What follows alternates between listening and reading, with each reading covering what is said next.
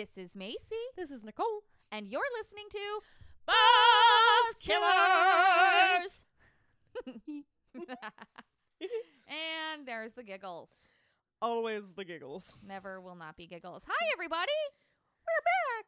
This is our last episode of Cecil Hotel Month. I I'm kind of ready. can't believe it. I know it was like our first big, like, I know. we've been planning it for a while. I like. We Now it's over. we did two really big. Well, technically three really big cases.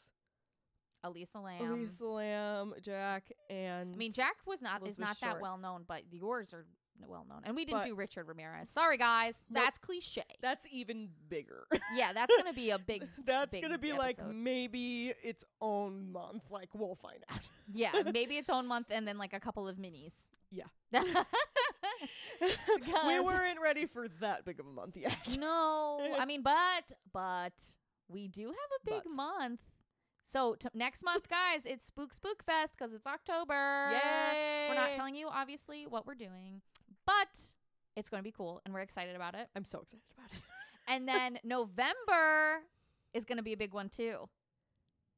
Nicole's remember trying to remember what uh, we are doing, but I remember I at am- least what I'm doing. I remember. I think I remember the case you want to cover. Yeah. And I can't remember what we decided the month was going to be. There's no month. oh, okay. I was like, It was just like I want to do this really big case, and you were like, okay. okay. so we're gonna just do two really big cases that month. It's gonna be called the big one. The big one. that's that's what the month is called. The big one. Zzz. and then Parenthesis. S. the first one. and then when we do another one, eventually it'll be like the second one. the second one. yep. Anyway, so sorry. Exciting things ahead. s- We're gonna say sayonara to the Cecil after today, but Sayonara, Cecil. I'm They're- sure they're- gonna be. they're- More. They're quite literally saying sayonara to the Cecil. I mean, they kind of already did, but What do you mean? I mean, technically it's not the Cecil Hotel anymore. Meh. I don't think that they're gonna keep the stay on Main. Probably not. They're- Well, we're gonna talk about because guys, today we're gonna be talking about. I'm not. I'm just gonna say it right out front. okay. we are talking about the very sordid, scary, spooky history of the Cecil. Like why it has its reputation for being so creepy and all that good stuff. And I'm going to talk about a lot of murders today Heck yeah. and suicides and uh, overdoses and lots of things. Lots of not so fun things. so that's what we're talking about today. Anyway, um, Nicole, what are we drinking? Guys, we have another Chronic Cellars. We're We excited. have not drank a Chronic Cellars in a while. We drank what? Oh crap! I don't It's the remember. bubbly one. it was the bubbly one with that the I, it on was it. a Scultopus. Everybody's like, "Oh God, the Scultopus." I think we rambled about the Scultopus when we had. We love the scultopus. We loved the Scultopus. we, I was also trying to find the description of this bottle, and we came across their entire website, and we found out like every single one of their bottles has some kind of like on skull on it, Skeleton. and skeleton, and Love they're it. adorable, and we want like every single one of those bottles. Chronic Cellars, hello. Um, we will talk you up forever. Heck yes. the one we just happened to find at the liquor store this week was, oh, that was adorable. You heard it. Oh, I hope you guys can hear the tiny mews. Come here, little girl. She was like, I hear ladies talking. I want to be part of the gang. You are. Okay, sorry. so anyway, my uh, we are not drinking anything having to do with a cat. Um, No, just she's just being cute. is an adorable cat. Um, we are drinking Chronic Cellars Red Blend.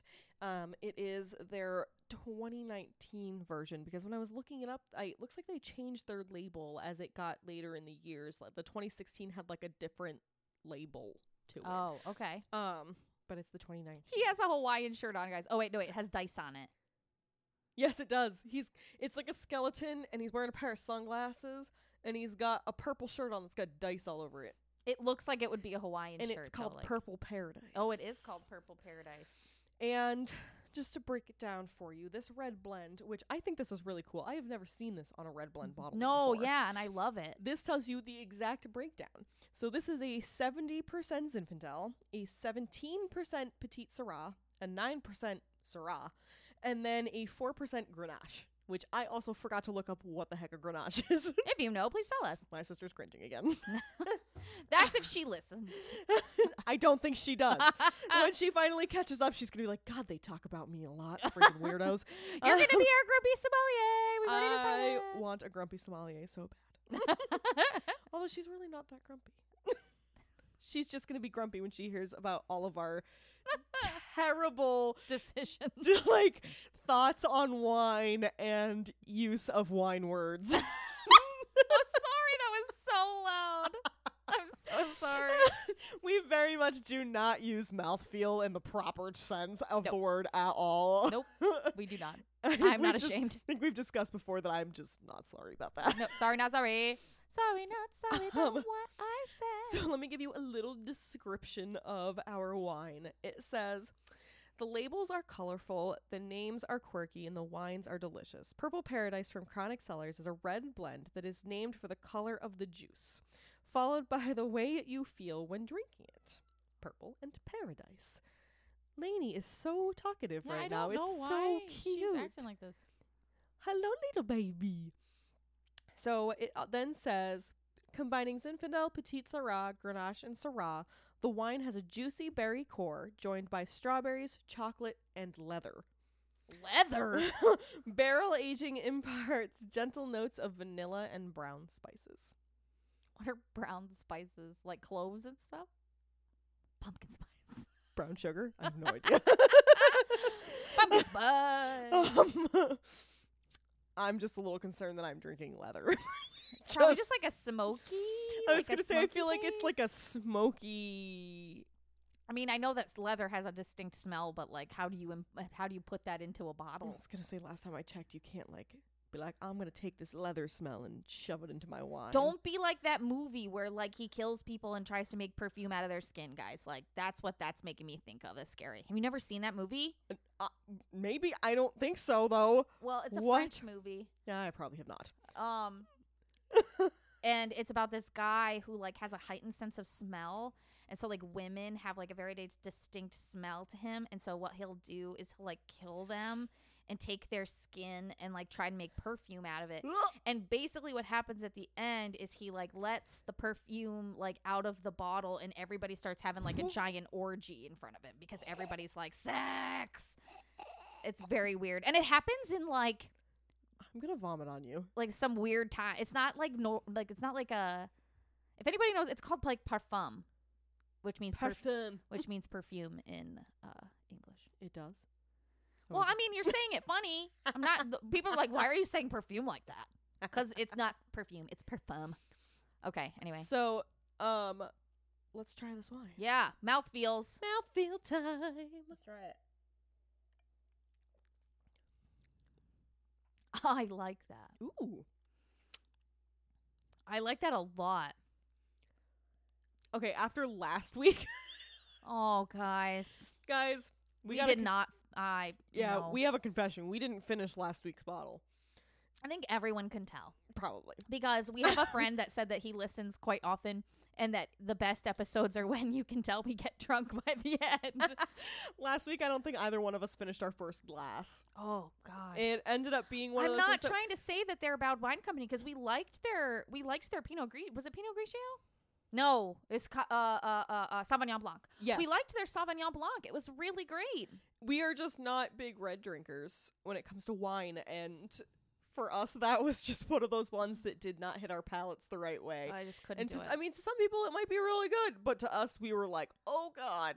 Um, the fact that I like Cabernet Sauvignon right and at all anymore is or at anymore at all yeah. is like a miracle to The me. fact that I enjoy this red blend we're drinking is a miracle. it's so good. I'm gonna give it.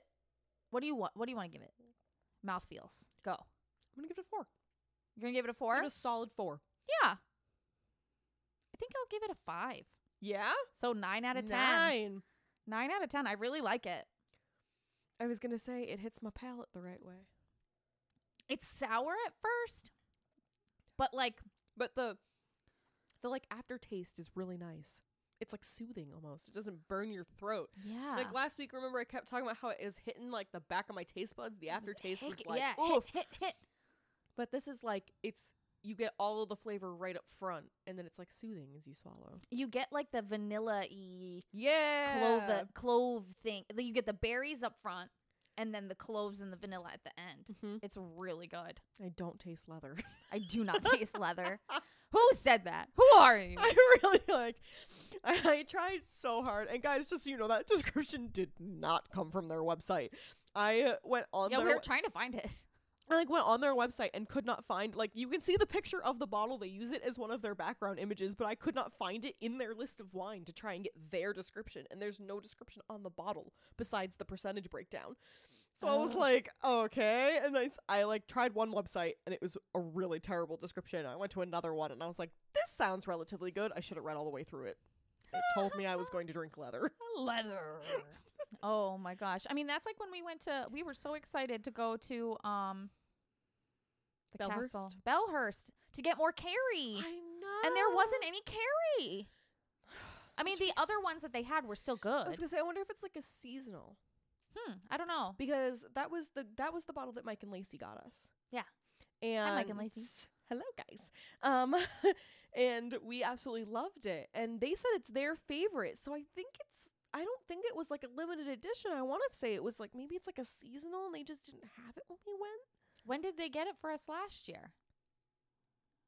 I Was it in the fall? girl, I could not tell you that. Mike and Lacey, do you remember I could look up wait. Our post? I posted. We're so it. smart. this is why we document everything. We're detectives on the case of when we posted our own freaking wine bottles. oh my Ooh, god. wait, wait, wait. There it is. Oh yeah, I forgot I posted it with Binksy in the picture. Oh, Binks. that was back in March. Okay, so definitely could be seasonal. It could so- be a spring wine. I say so. Maybe they only release it at certain times of the year. I yeah, it definitely wasn't there when we had it. But- It was sad. But yeah, no, we were really sad. We were gonna. I wanted to buy at least a bottle of it, and Yeah. they had none, and I was like. But guys, guess what I found in the liquor store the other day?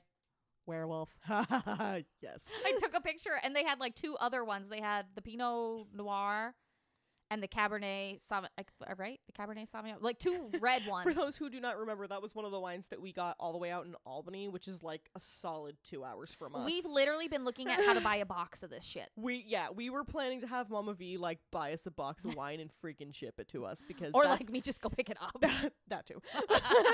like that's how desperate we were to get this wine. That is how much we liked Werewolf. All right. I'm down. So Macy, Now that we've already talked about what we're talking about. I was gonna say we already talked about what we're talking about, so I can't say Macy what are we talking about.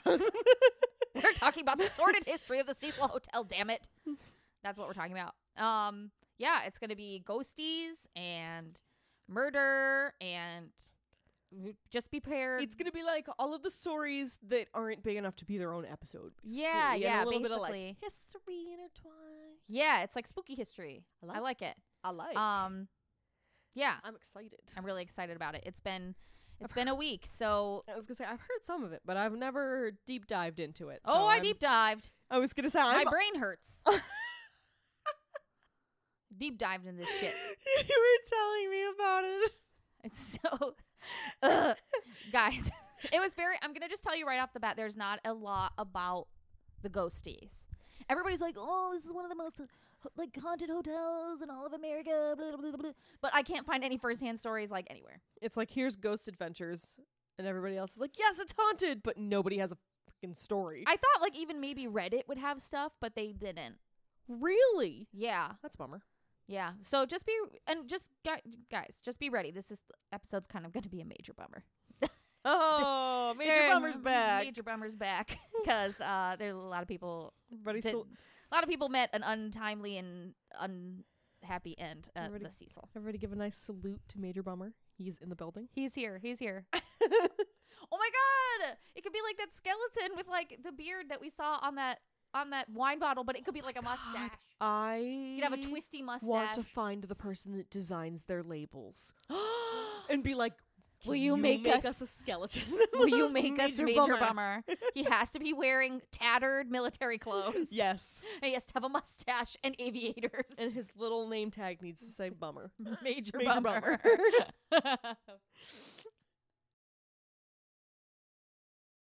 okay, so dun dun dun the Cecil Hotel. Bring it on.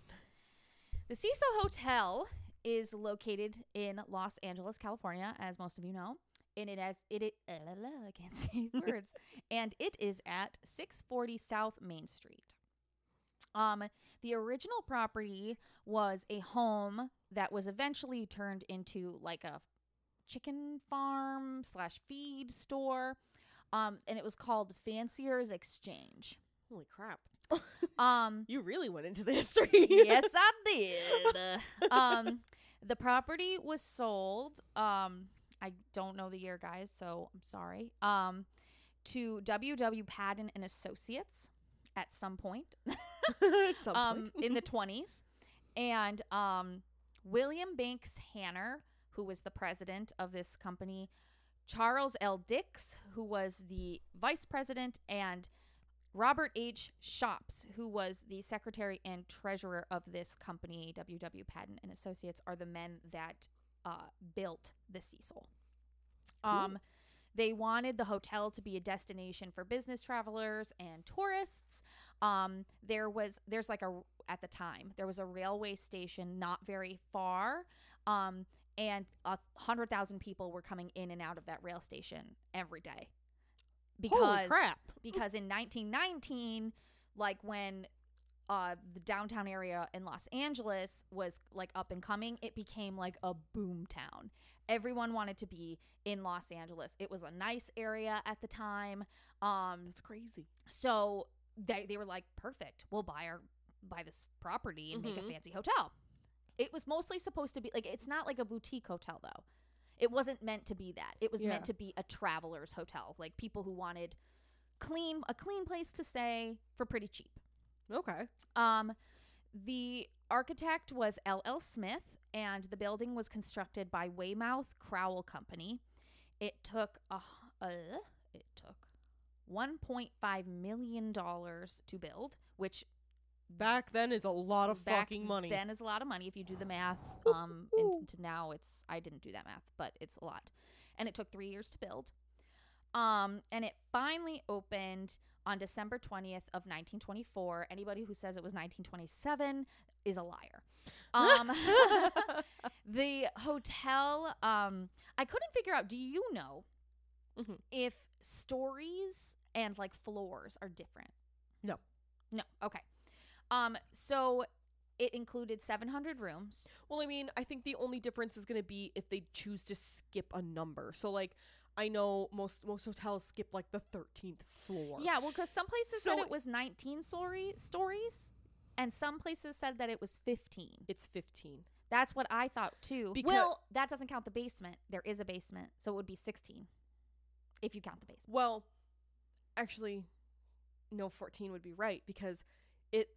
They say that the fourteenth was the top floor, but there, again, there's no thirteenth floor. It goes twelve to fourteen. So you skipped a number, so you're already at thirteen, and with the basement, that's fourteen. Does that make sense? it would be 14 because it's missing the 13th floor, right? Technically, it's 15 floors. No, no, no. The fourteen, the top floor. Sorry. Okay. the top floor is called the fourteenth floor, Even though it skips 13. but they skipped thirteen. So technically, the top floor is actually the thirteenth floor. okay. So 14 stories. It's fourteen stories. um okay. And so it, it has Sorry it- for the confusion. it- I- yeah, I was like, I can't figure out if stories are different because some people said 19 stories and some people said 15. I was so confused. yeah. Um, and I did not have time to look that up, guys. I'm sorry. Um, so like I said, it included 700 rooms with 50% baths. Um, the design included an elaborate lobby with a mezzanine and a basement. If you see that lobby, it's incredible. It is. you walk in there, it's amazing. Probably doesn't Um, look like that anymore. Mm. Well, they're doing construction in there now, so who knows? Um, there was a there's a large terracotta archway and terracotta. I tried to look it up. It's like a certain type of design Mm-hmm. um, for the archway that is in the lobby. And this is how much rooms cost a night when it opened. Just so you know. Oh god. Rooms with access to the shared bathroom on the floor were a dollar fifty a night. A dollar fucking fifty. Rooms with access to a private toilet were two dollars a night. And rooms with a completely private bathroom were two dollars and fifty cents. Yo, I can't even get like a fucking soda out of a vending machine for two dollars and fifty cents. cents. I'm upset by this. Um, like I know that that is how things were, but this still upsets me. exactly. Um, so there are two names that this hotel goes by by people that know it well. Uh, one is called Hotel Death, oh, and the other is called the Suicide, which was a nickname that got created in the '60s. jeez, as Um, early as the '60s. yeah. Christmas. I'm telling you, for the first like 10 years, there's almost a murder or a death or a suicide a year. Yeah, I fully believe that. It's kind of crazy. Um, so the first recorded death at the Cecil um, was Percy Ormond Cook. He was 52 years old. Um, his body was found on January 22nd of 1927. So uh, for three years. three years after it's opened. Um, Cook committed suicide by shooting himself in the head inside his hotel room. Um, he did this after he like tried to reconcile with his wife and see his daughter for like the multiple times he and it just didn't happen. Um, the LA Times reported um, that Cook was rushed to the receiving hospital, which is now closed, um, but he died the same evening. Wait, he survived the initial gunshot, Like, and not- was rushed to the hospital. Yeah, not by much. Oh boy, He literally pretty much died. Oh. It seems like he died on the way there. that's awful. Um, if you guys don't know this, and if you haven't seen that documentary that Nicole and I have talked about a lot during this whole Month. month, um, the Cecil is on the edge of what is now known today as Skid Row. Skid Row. And I'm going to probably sing Down on Skid Row like a million times. And if you don't know what that musical is, I'm so sad for you. uh, yeah, I'm so sad for you. Yep. It's Little Shop of Horrors. Go look it up. go please watch it. Don't just look it up. Watch it. It's so great. Immerse yourself. And when I was little, I didn't know anything about this. So now I'm like, I get the context now. um, I mean, they try to make it seem a little bit more like New York. in yeah, the they musical. they kind of do. but Skid Row is in um, California. Uh, and Skid Row developed during the Great Depression, which was five years after the initial opening of the hotel. Um, okay, and we're going to talk about this on my notes. I have a bunch of handwritten notes again. uh, Skid Row is a 56 block area in d- downtown LA. Um, it's very a very dangerous place. Um, and was for a long and still I think is it had was for a long time. Um, the there's a very large homeless population, and all of the homeless services for like LA County are in that area Mhm. all of them. Um, and a lot of visitors, we'll talk about this kind of later on too, um, that stay at the Cecil or were staying at it during stay on Maiden time and like, you know, in the 90s and stuff, Mhm. didn't even realize where they were staying. They like were like, oh, cool, a cheap rate in downtown. What an amazing deal. Yeah. That's not what it is. No, it's not like Um, they they post giant signs like "Welcome to Skid Row." Yeah. Like, Uh, Skid Row is one of the most dangerous places in the United States and one of the poorest areas in the world. are you serious? Uh huh. How is um, that possible? yeah, it's crazy. One to 10,000 homeless people live in Skid Row. What am I talking? Eight to 10,000 people live in Skid Row. Um, and if you have been to prison or have been to jail or have been in a mental facility, chances are when you get out, you will be dropped off at Skid Row. That's awful. Yeah. Um, so during the de- Great Depression, Mhm. the Cecil became a place that was used to house the homeless, um, and was often frequented by sex workers and addicts, and just generally became kind of downtrodden as the country was in this economic decline. Mm-hmm. Um, and as this goes on, stuff at the Cecil just gets worse and worse.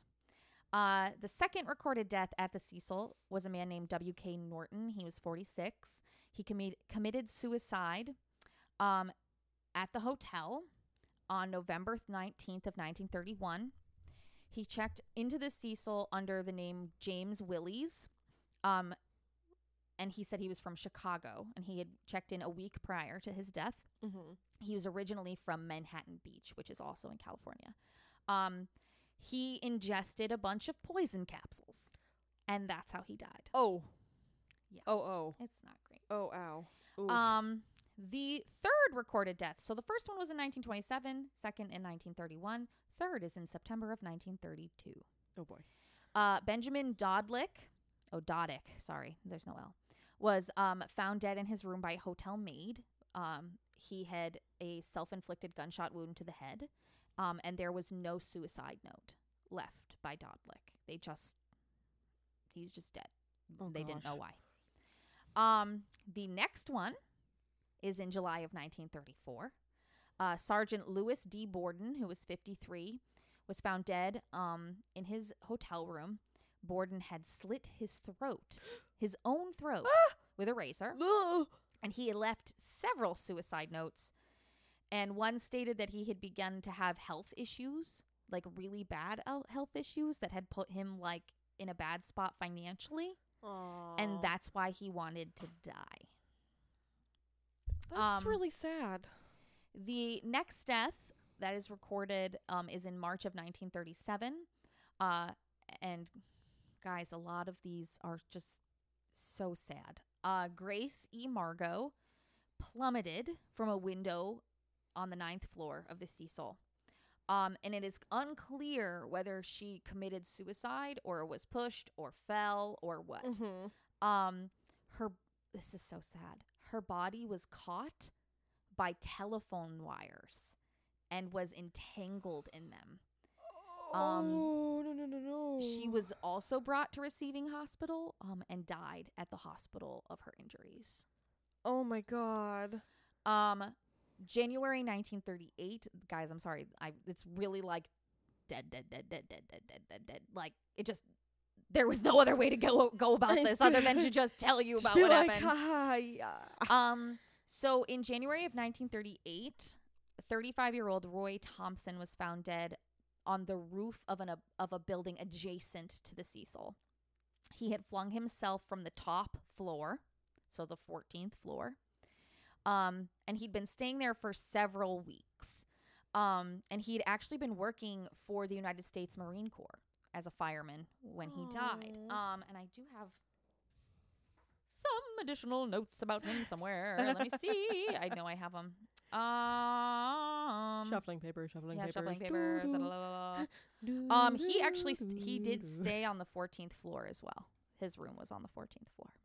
And when we get to the ghosty stuff, um, it's gonna be interesting. Uh, his room, aha, I see, I found it. Was 1431. Oh gosh. Uh, the next death is in May of 1939. Do you guys see how it's like every year, every two years? It's kind of nuts. I was gonna say it's like picking up. Mm-hmm. Oh. The next de- death, like I said, May 1939, was Irwin C. Neblett. He was 39 years old. Um, he was a naval officer, and he was found dead in his room at the Cecil after ingesting poison. Um, the next death, January of 1940, was 45 year old school teacher Dorothy Seeger. And she was Hmm. found in her room at the Cecil dead. She had inge- ingested um, poison and appeared to be, I guess, near death. She wasn't completely dead, I guess. Mm. Um, and that was a report from the LA Times. oh. Her official date on like her on her death certificate is uh, January 12th of 1940. Um, but no other reports were made Wait, about her condition. What did I say? I thought you said May. May was Irwin C. Neblett. I'm sorry. Okay. Yeah, that was May of 1939. Okay, was like, this was January of 1940. I was like, wait a second. What? no, yeah, yeah, yeah. I got you. sorry. I'm sorry if I did No, say that. no, no, no. It's okay. I just, I there's, it's kind of like it. It's all black. You're like, what? and so I, I like heard May, and then I just like kind of carried it over and was like, wait a second, that doesn't make any sense. no, it was January, I swear. Okay, so this one, guys, is really, really sad.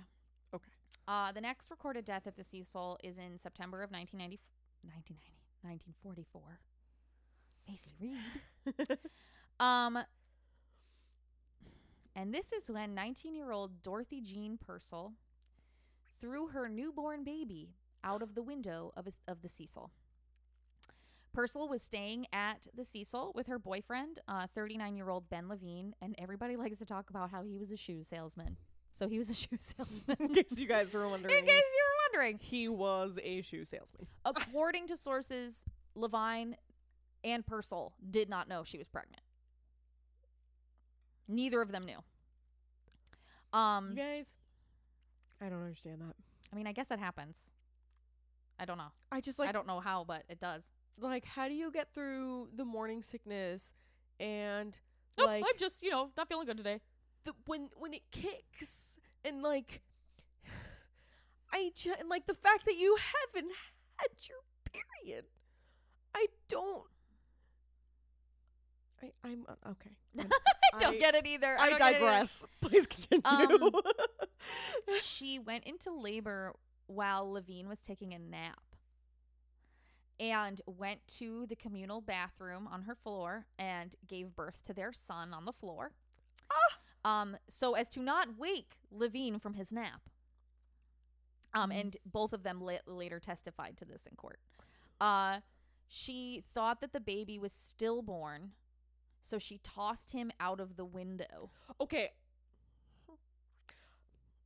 I, even if the baby is stillborn, why is that your response? I have no clue. What did you think? Did you think it was going to get sucked into a black hole and disappear? It's No. going to land on the street below you, freaking nutballs. What? Yeah, Levine Lev- or Levine, whatever. He's sleeping. He doesn't even know this is happening. That poor man. Um so so the baby boy's body was found on the on the roof of an adjacent building. And Purcell was arrested and charged with murder but was found not guilty by reason of insanity in January of 1945. She was evaluated by three different psychiatrists who testified that she was mentally confused at the time that she murdered her child. So there's that.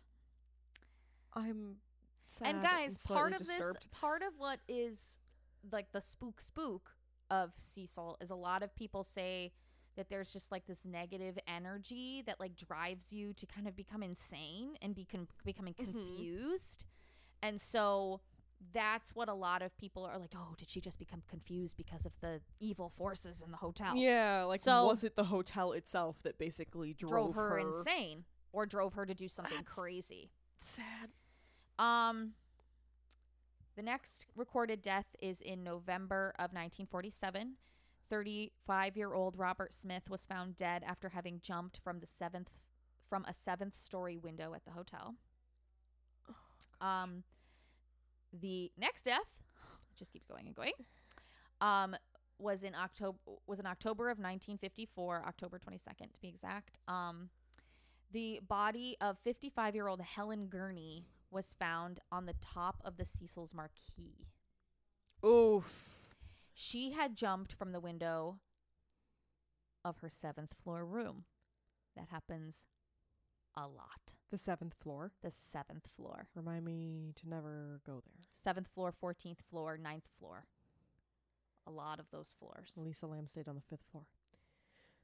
Yeah, still Sorry. creepy. Still creepy. Well, she was on the, f- yeah, she was on the fifth floor. the the um, elevator footage of her is on, the, on the 14th. 14th floor. Um, she had Helen had checked into the hotel a week prior under the name Margaret Brown. So sh like, a lot of people are like checking in not as themselves, and she stayed in room 704.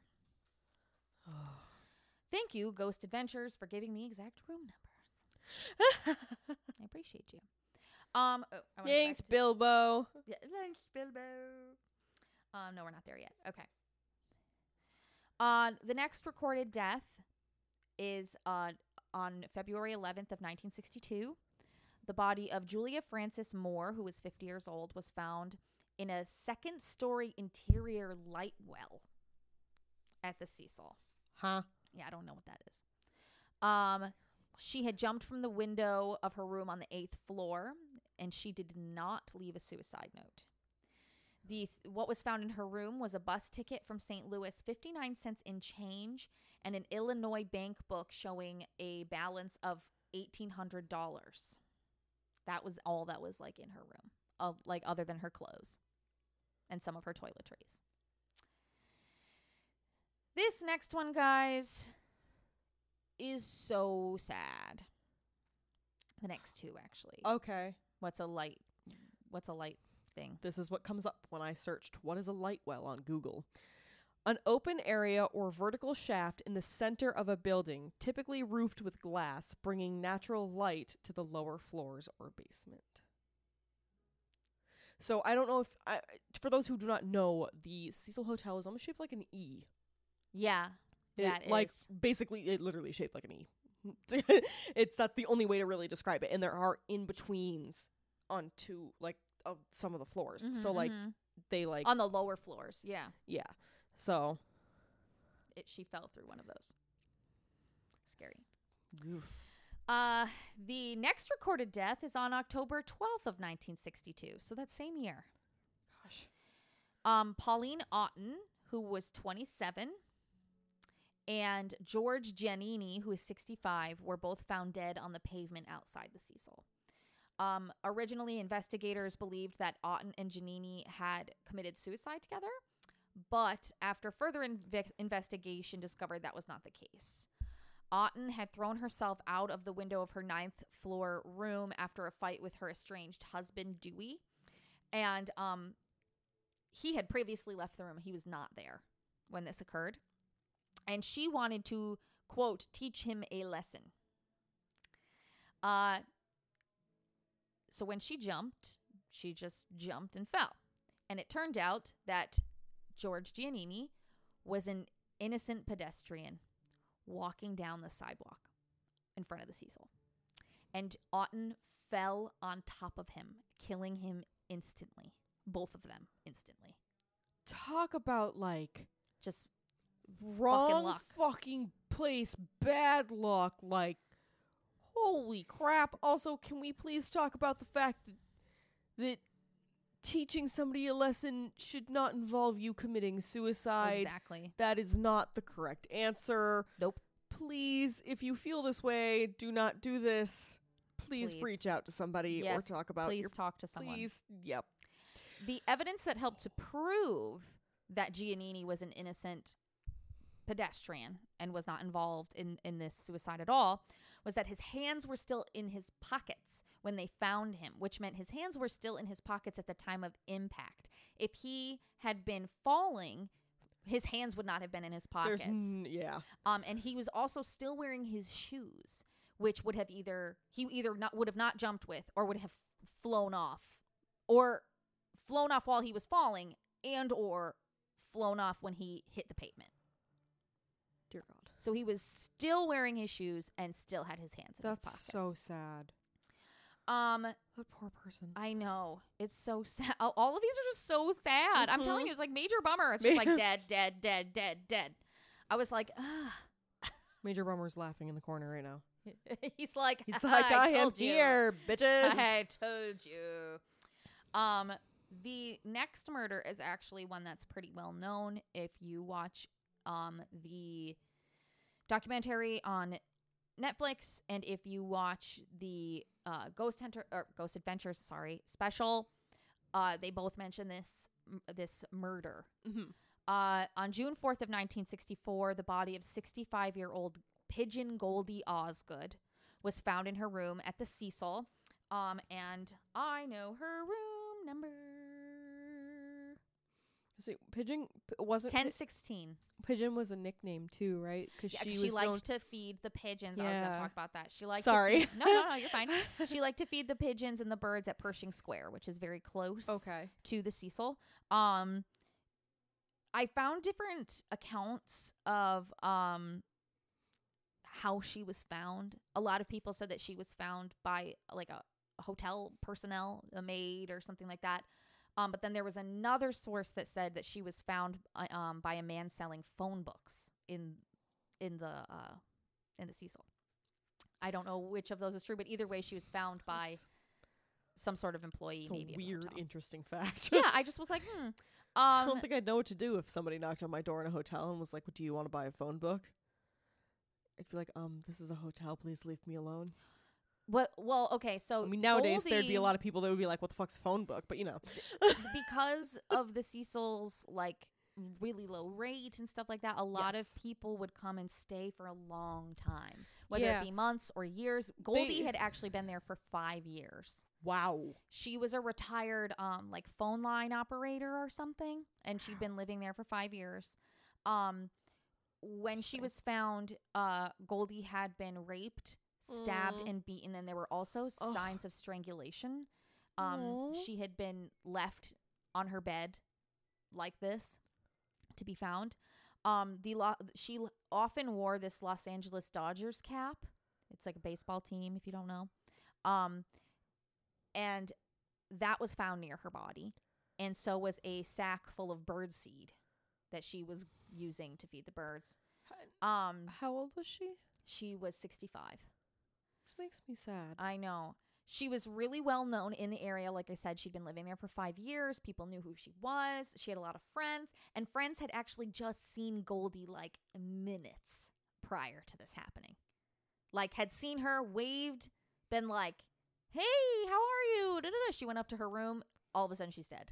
oh my god. Um, a 29 year old man named Jacques B. Ehlinger was actually picked up and charged with her murder. He was seen walking through Pershing Square with blood-stained clothes, Ooh. but he was cleared later on. Um, and Goldie's murder remains unsolved to this day. How was he cleared? Do we know? No, I couldn't find that. I could not find that anywhere. Um, if you guys know, tell me. I mean, like, did he know her? Mm-mm. They just saw They him just like somebody was like, I saw him with bloodstained clothes. walking through Pershing Square, which is where Mm, she would feed the birds. birds, and they just. Assumed it was him. I mean, that's definitely not enough evidence. Exactly. Um, so guys, I want to talk really quickly about um this policy that kind of came into effect in the 1970s because we're kind of getting into that time period now. Okay. Um, there during the 1970s, there was a policy of containment for Skid Row. Um, and the policy that the Oh. government tried to enact was that they would keep all of the bad things within this 56 block area. Um, and police actually had a barrier up around the area to keep the homeless in. They would not let them out. Um, they're not prisoners. Where do we live? The United States of what? America? Freedom? Yep. Uh, So- no, that's not free, you pieces of shit. So basically, beyond that barrier was like all the good things. And then inside that barrier was a fucking free for all. That's terrifying. Scary. S- Did they like? Did they just like not police it? They just like held everybody there. I think like if somebody called 911, they would come in. But like if a homeless person tried to get beyond that barrier, they'd be like, no, dude, you can't go out here. What the fuck? Yeah, seriously, WTF. Um, and so like drug issues are starting down there, mental illness issues, lots of crime and violence, just awful. It's awful. That's sad. Okay, so the next death at the Cecil. Sorry, you've got a very short reprieve. Um, there's no such thing as a reprieve from death here. and this is actually kind of crazy. This happens on December 20th of 1975. What day did the Cecil open? December 20th Ooh. of 1924. Um, the body of a woman was discovered on the second floor roof of the Cecil. Um, I'm sorry if you just heard me burp slightly into the microphone. I did not mean that. um, she had checked into the Cecil on December 16th as Allison Lowell. Uh, she was approximately 23 years old, uh, five feet tall, four inches, 118 pounds, had brown hair, brown hazel eyes, and had scars on both of her wrists. Um, She was staying in room 327 and had gone up to the 12th floor and had jumped from a window on the 12th floor. And till this day, she remains unidentified. are you serious? Mm-hmm. They don't know who she was. at. That and this actually, heart. from here on, a bunch of the people that died at the Cecil are unidentified. That really breaks my heart. It's really sad. Um, so I just want to talk about this uh, briefly. Bring Um, it on.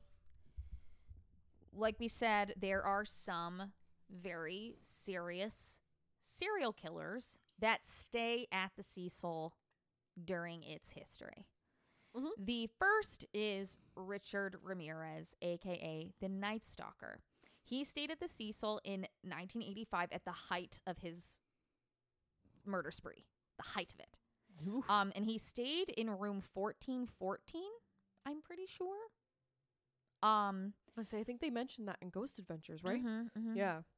Um, and there are actually reports of him doing uh satanic rituals at the hotel. That's Um, scary. there are also reports that he would throw his bloody clothes into the hotel's dumpster and walk buck ass naked, covered in blood, through the lobby, and nobody thought anything of this. Some reports say, some reports said it was his underwear that he was walking in his bloody underwear, but other reports said that he was completely buck ass naked. Okay, other way either way, the man is still covered in blood and Yep. why are the cops not being called? because in the documentary, interestingly enough, they talked to a man named Kenneth something. Let me go back down. I can't remember his name. I'll come to it in a minute. But his first name is Kenneth. I remember that. And he said in the 1980s, the Cecil was like lawless. It was a free for, all in there, and nobody gave a shit. And because nobody gave a shit, like they could just do whatever they wanted drugs, alcohol, prostitutes. Was he interviewed Kenneth, yeah, in the in okay? the documentary. he was, the African American man. Yep. Yes, I remember. Okay, He stayed there in the 80s and 90s. I I can picture him in my head right now. Um, because I remember listening to him talk. He talked a lot about the history. mm-hmm, I remember him. And um, just for reference, the hotel was fourteen dollars a night at that time. You could stay at the Cecil for fourteen dollars a night, and that's when Richard Ramirez. Was I and I want to find okay the next guy that stayed there that you guys might know a little bit about that I talked about just just a little. was Jack Unterweger. Woo!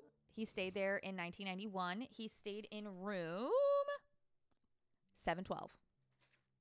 Lots of seventh floor, 14th floor, like I said. Um, if you guys want to know more details, please just go listen to episode 48. I'm not going to talk about him a lot. Um, but during his five week stay at the hotel, he killed three American prostitutes.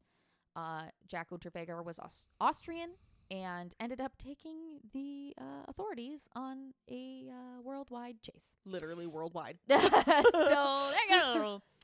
Um, If you have not listened to episode 48, please go listen to episode 48 about Jack Unterweger. and if you guys don't, you know, know, I didn't really mention this because it's just like a the- like they think, but the Black Dahlia was reportedly seen in the hotel bar prior to her death, but that report has never been substantiated, so I didn't really mention it. yeah, But you'll find that a lot when you look up the Cecil. it is one of the many reported sightings of her before she Passes. was uh, found dead. And if you want to hear more about that case, you can go listen to episode 47. Yes. Um, Nicole talks about that case. Um, so the next uh discovery of a body Hmm. is on September 1st of 1992. The body of a 20 to 30 year old African American man was found in an alley behind the Cecil. Um, he remains unidentified. Um, and investigators had two theories about his death. Um, he either jumped or fell from the 14th floor. Oh, And like I said, there was like a lot of debauchery going on at this time. So it's possible he could have gotten intoxicated or high and just fallen out of the out of but he wasn't up as far as I could tell, he was not staying at the hotel. say so he could have been visiting a friend. They could have been. Uh, yeah, he could have just gone up there. you see, they could have been standing on the freaking fire escape, and they could have been, you know, intoxicated or high, and you know, one of them could have accident- accidentally pushed him, or he could have just fallen, or you never Right. know. Right, That's exactly. Really sad. Um I only found this in one source, so don't quote me on it. According to the LA Times, um, the body of an unidentified man was also found on July 8th of 2003, and the cause of death was actually determined to be strangulation.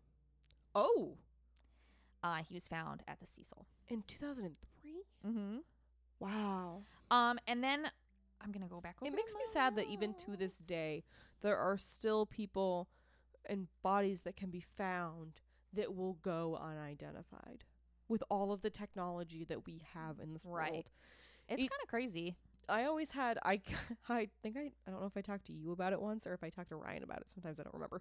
But um, I always said there there should be a thing that either when you get your driver's license and I'm talking America here guys like because we have some overseas listeners but like when it's at a certain age you should be fingerprinted and your DNA should be taken and it should just be logged for things like this where if your body turns up and they cannot identify you say you know you've decomposed. Or maybe they get like one fingerprint just so that everybody's thumb is Yeah. like the is like the finger so that they don't have like your full set of fingerprints or something like because you know people might be like that's an invasion of Yeah. my rights But like uh, something that if something were to ever happen to you, there is something that they can automatically go, well, did you check the thumbprint?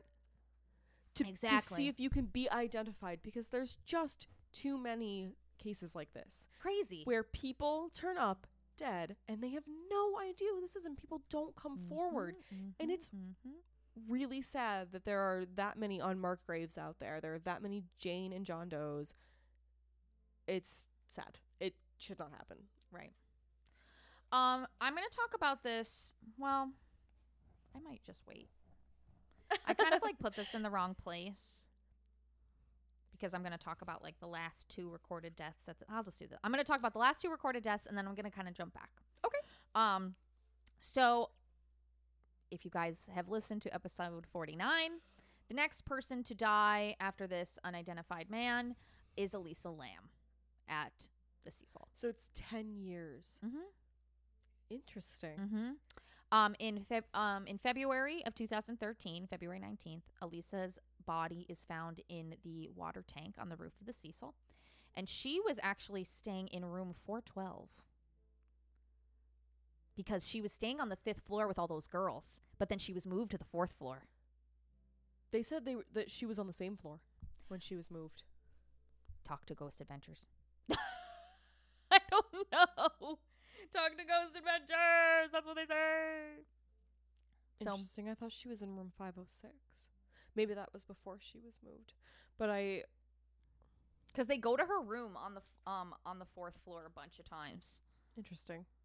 Um, I'm pretty sure. Guys, don't quote me on that. Maybe I'm wrong. Maybe Bilbo Baggins Maybe I is wrong. wrong. Maybe maybe Bilbo Baggins is Ah! wrong.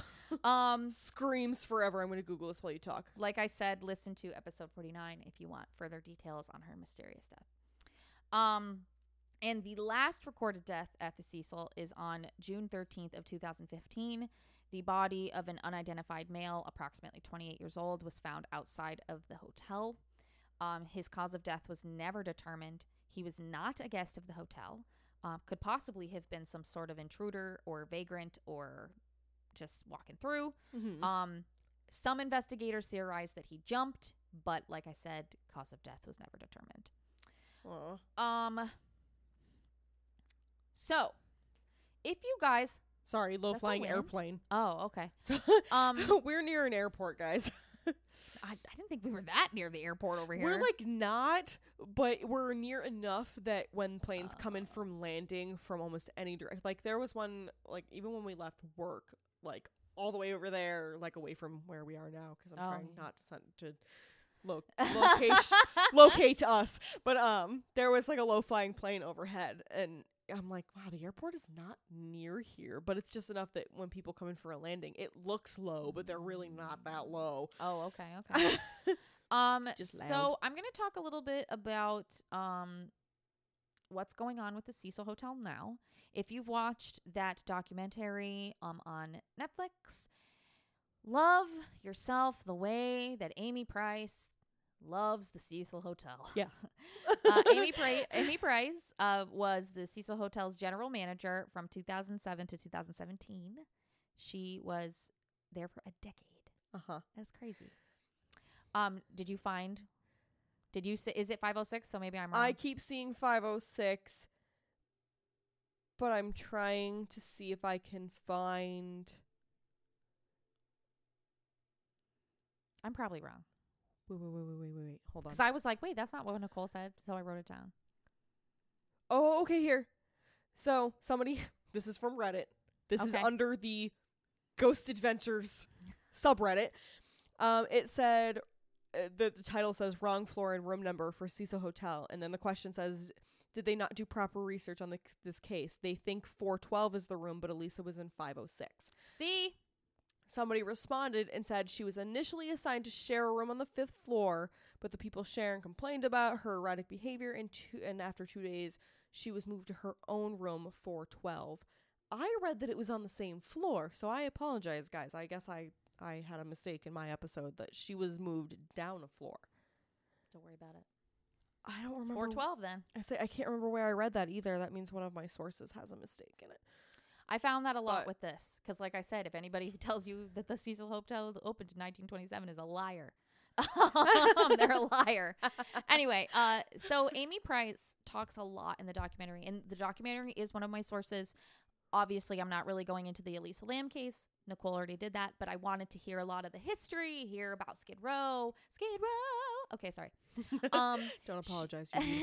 She said in her interview with the doc um, that they would have one to three 911 call, 911 calls a day I know. and that there were thousands of calls during to 911 during the decade that she worked there. Thousands. Actually, I have a question. You said she was she was 2007 to 2017, right? Mhm. She talked a lot about the fact that there was like she's I, and maybe I'm remembering this wrong, so correct me if I'm wrong. Yeah, I just listened to this. So but I swear she talked about the fact that there was a lot of death. But you're telling me the only recorded death during her time was Elisa Lam and then the one other unidentified male. no. There were 80 deaths while she was there. But they were not mysterious Oh, okay. or odd so or we're, weird. I got They were like lots of overdoses, people stabbing each other, okay. you know, I that kind had of a moment, stuff. I had a moment of like, wait.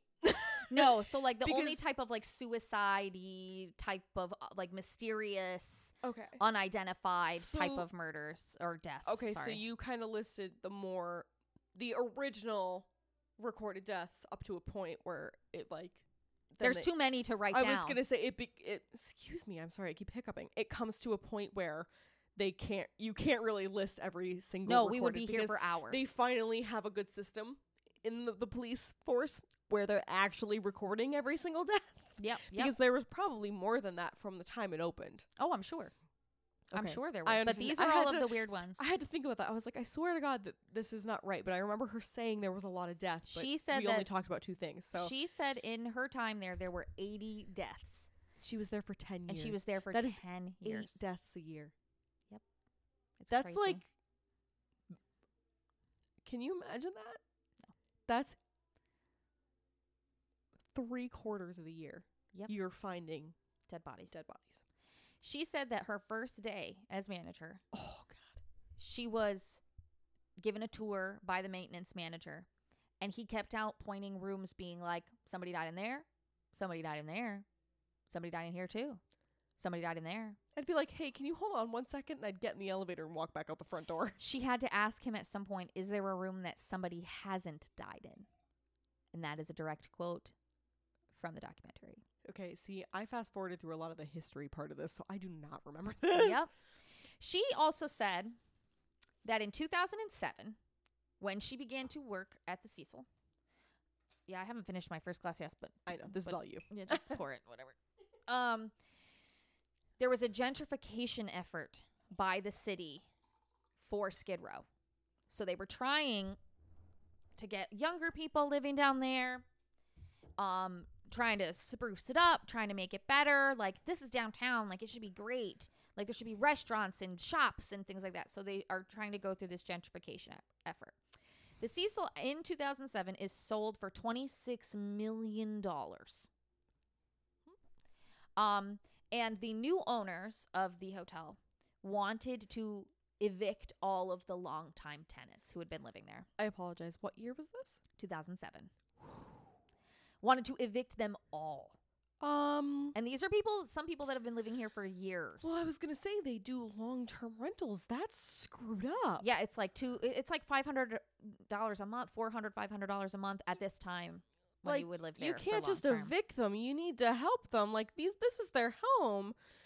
The government actually sent the Cecil a stop work order Yep. because the hotel was considered a residential hotel. I remember this. And so they could not kick them out. And this was a government or and like thi- this residential hotel was a government order, had been a government ordinance. That is what the Cecil is designated as. Yeah. Is a residential hotel. It's like so. It's like certain percentage of it has to be designated rooms for Mhm. this. So some rooms um could be for the hotel, but other rooms had to remain monthly rentals for tenants. This is when the hotel gets rebranded as the Stay on Main. And the official rebranding of the hotel, because it takes a few years and money and time and yada yada, Yeah. happens in 2011. Um, okay.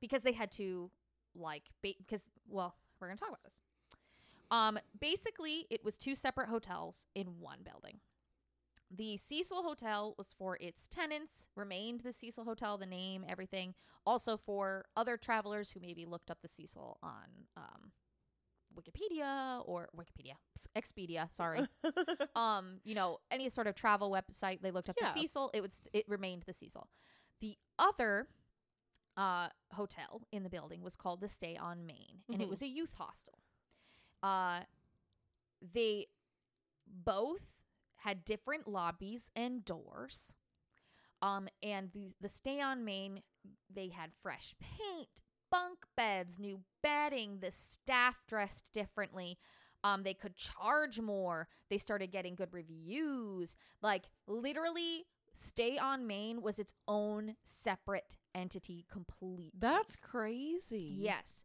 and the only thing that was in common at all between these two places Mhm.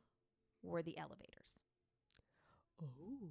the only thing about these two places that was the same That makes sense.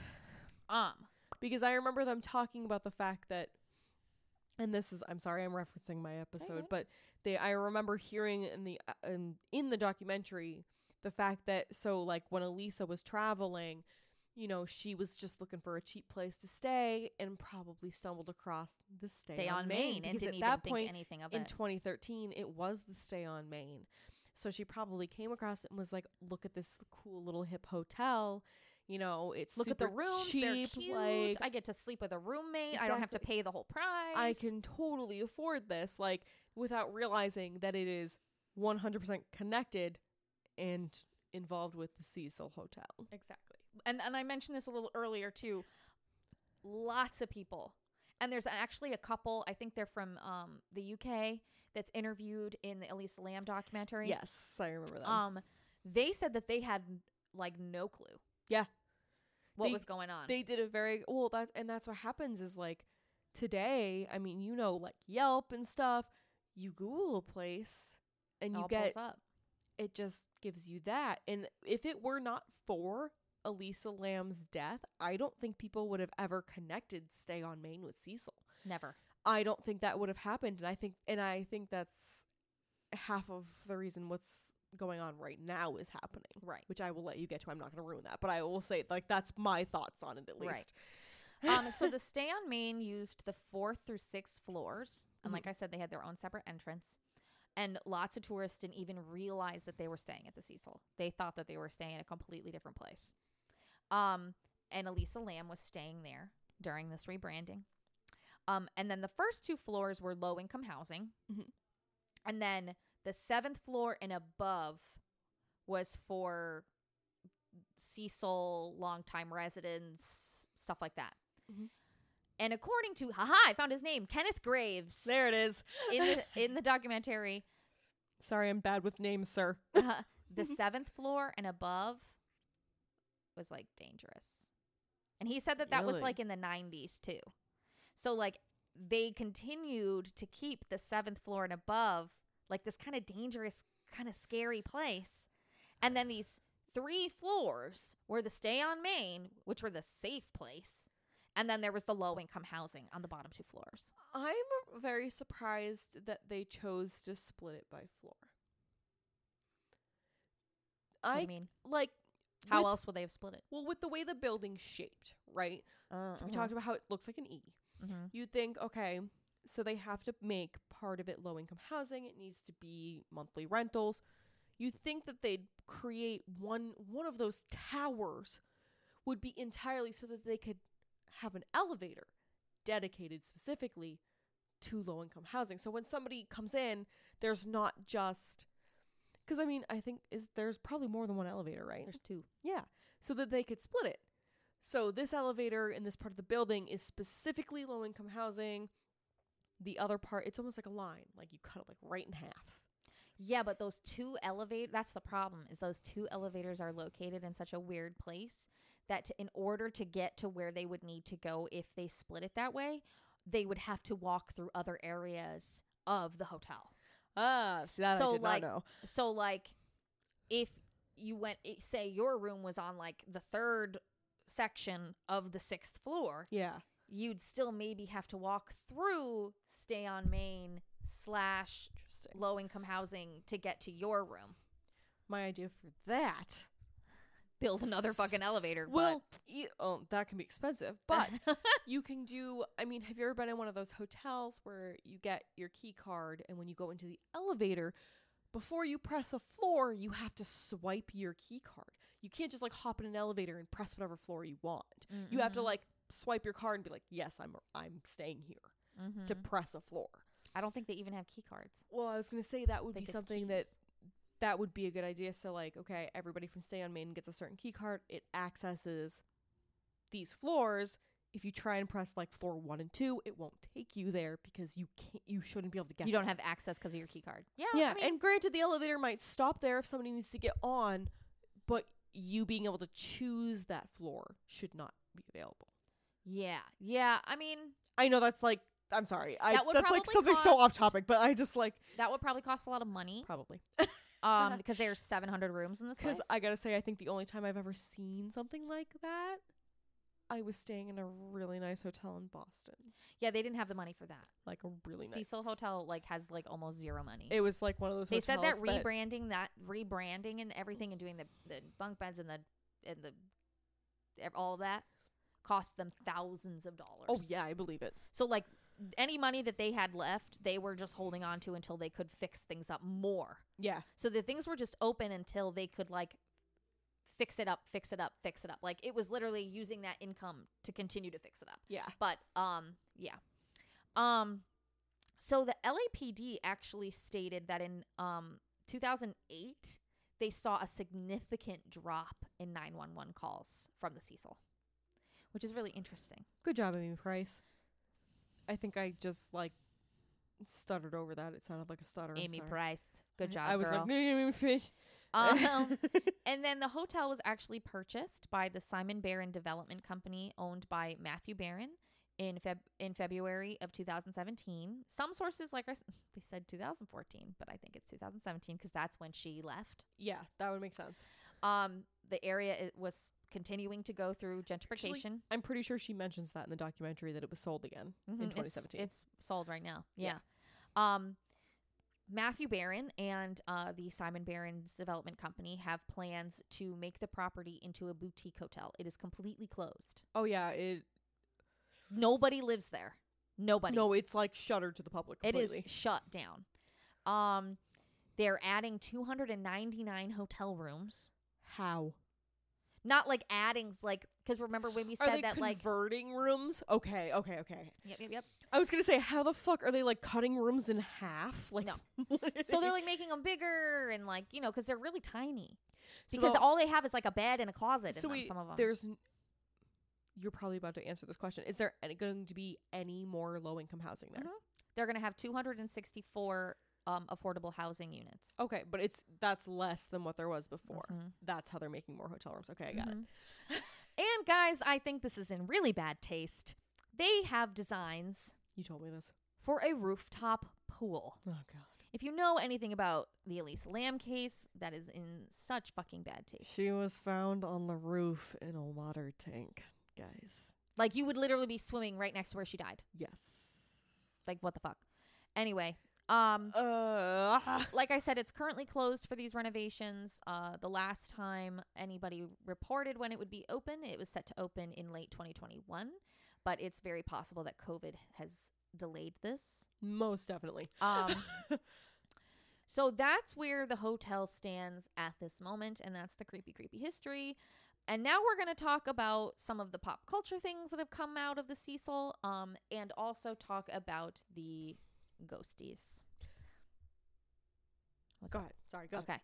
Um, so, as many of you probably know, a season of American Horror Story, season five to be exact, Hotel, is uh, inspired by the Cecil.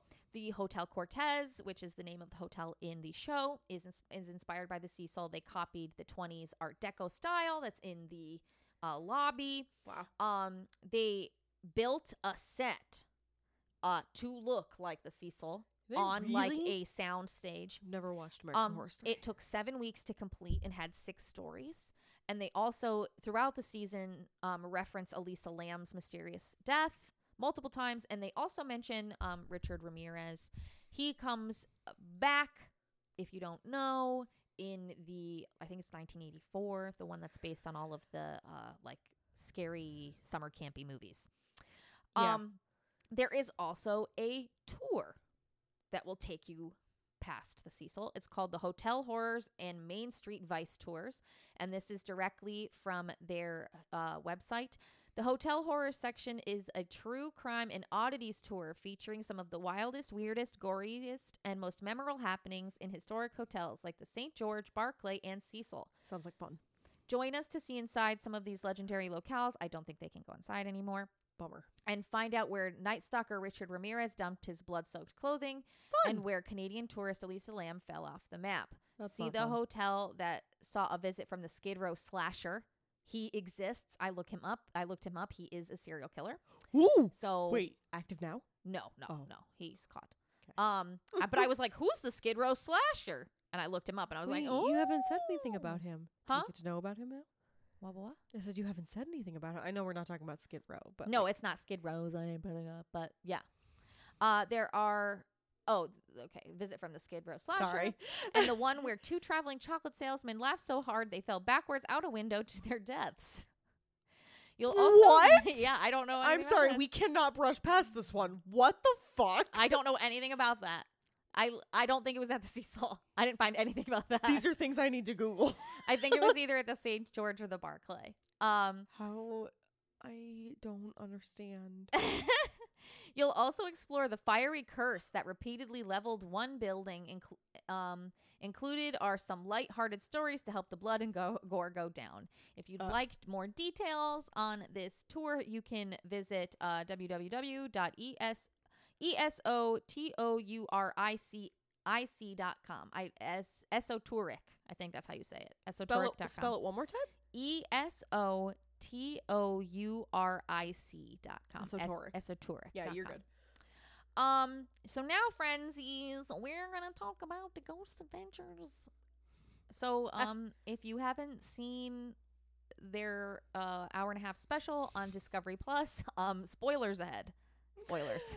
I love them. They're so funny. I love that show, but it sometimes is just like you're Crazy. It's you're crazy. me. um. So the the Ghost Adventures team had a full week to investigate the Cecil. A full week? hmm He says it at the very end of Holy crap! of I don't the- remember that. of the episode. Because Um, it's closed now. and it's never been. No one has ever been allowed to investigate there ever prior Ghost to this. Is very good at being the first to investigate. Well, because he said that he literally walked into the lobby and it bothered them until they did it. That's basically what he says. um, Um, I I can see this. Yes. I can see Bilbo Baggins being like, "Let me investigate. No, get out. Let me investigate. No, get out. Let me investigate.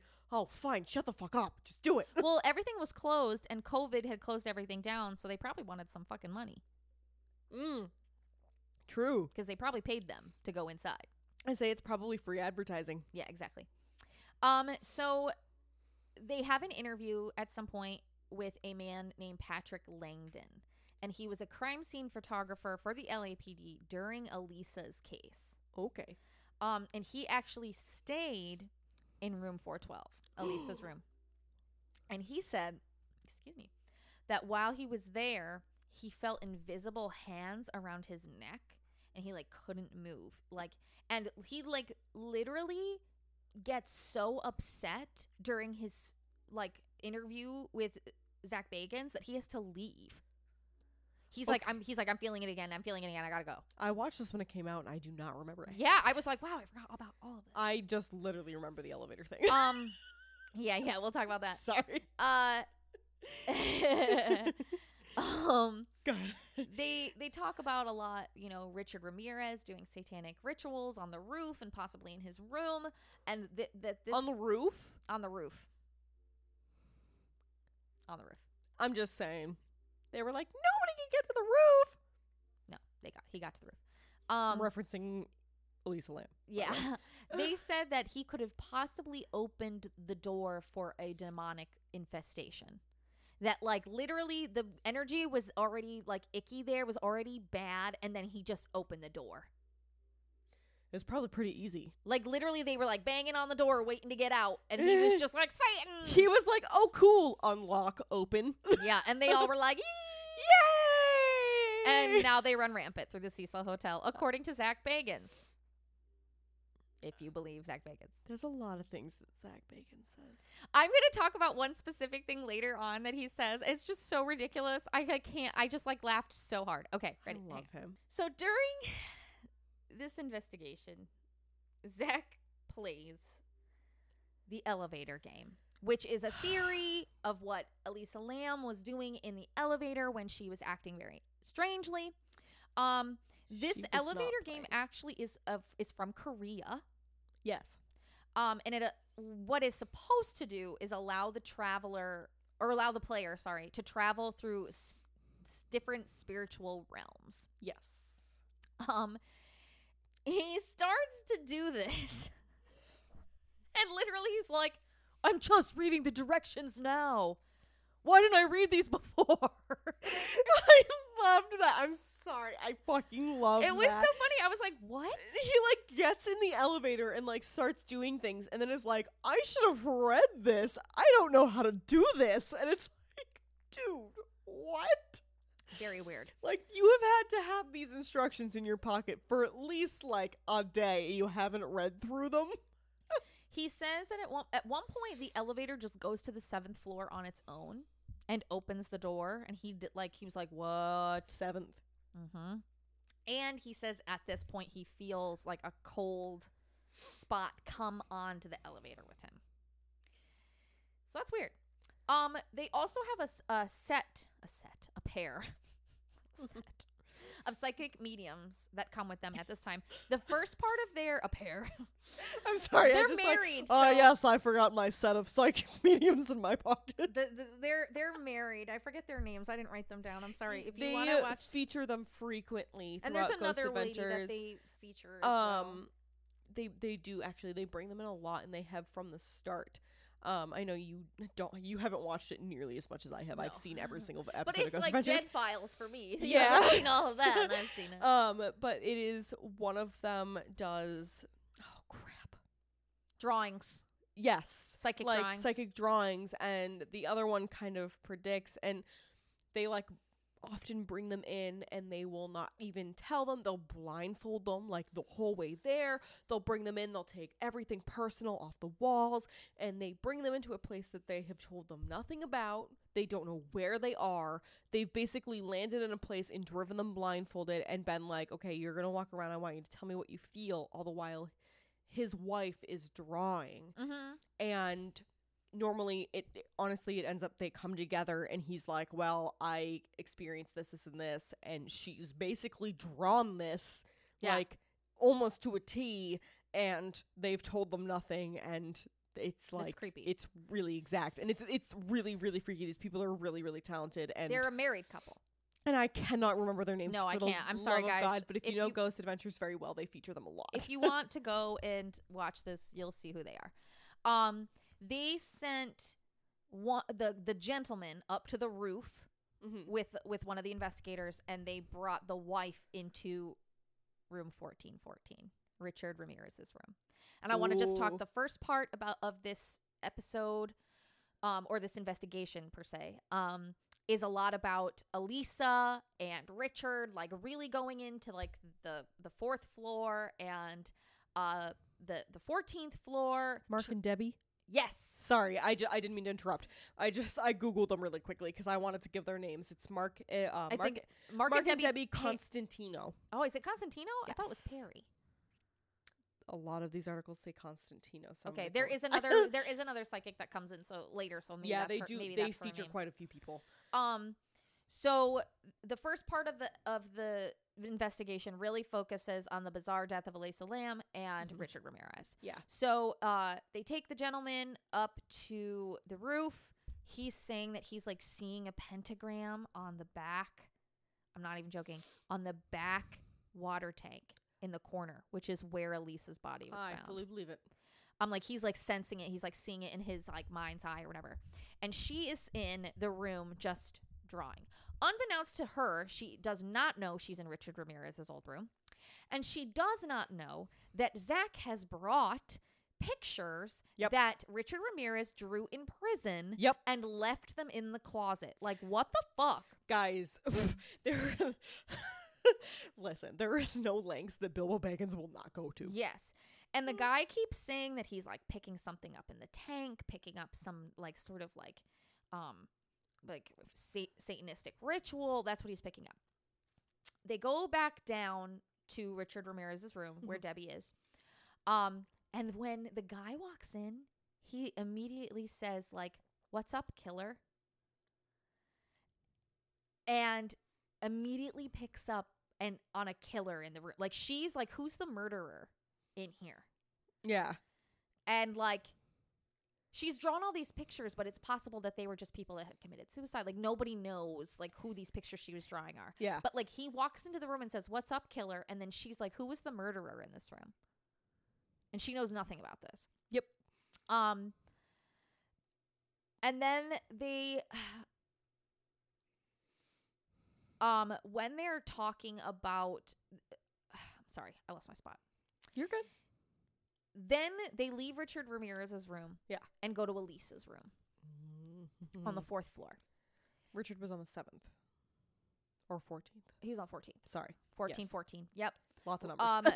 Um, the medium immediately upon walking into Elisa's room says that Richard is with them and said to say hi to Zak.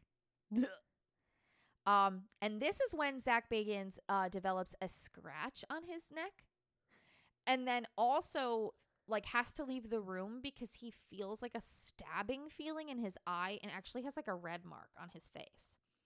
Um, I don't remember this. and this is when you find out that he had brought Richard's artwork to the Cecil, and that Richard is like happy about this, and apparently is there. moron. Um, during this whole investigation, they feel lots of cold breezes. Uh, like I said, during the ele- elevator game, while in Elisa's room, they hear disembodied voices in the hallways. They also see dark shadows in the hallways. They catch a lot of evidence at this. I Um, remember it being freaky. it was freaky.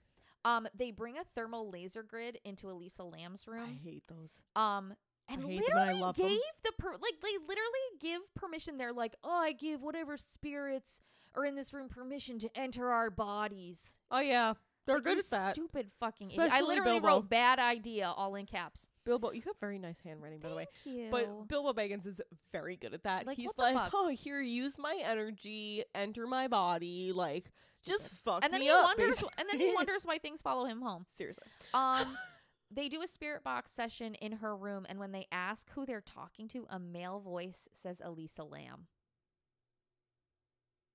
I don't remember this. It's so scary. And then the laser grid also detects a cold spot in the room as this happens. That's freaky.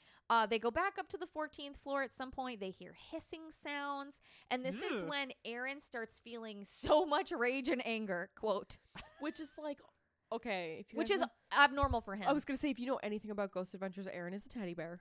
I love yeah, Aaron. he's sweet. he is my favorite. I love him. Okay. Hi, Aaron.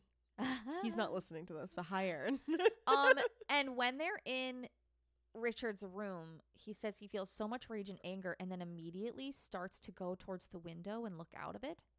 And everybody's like, What are you doing? What are you doing? And he's just like, No, I just had to look out the window. I just had to look out the window. Like, that's what he says. I just had to look out the window. no, sorry. What floor are they on at this point? 14th floor. Um, he said like he felt like he had like a sugar rush and that he was feeling all this anxiety. Um, he felt like he was in danger.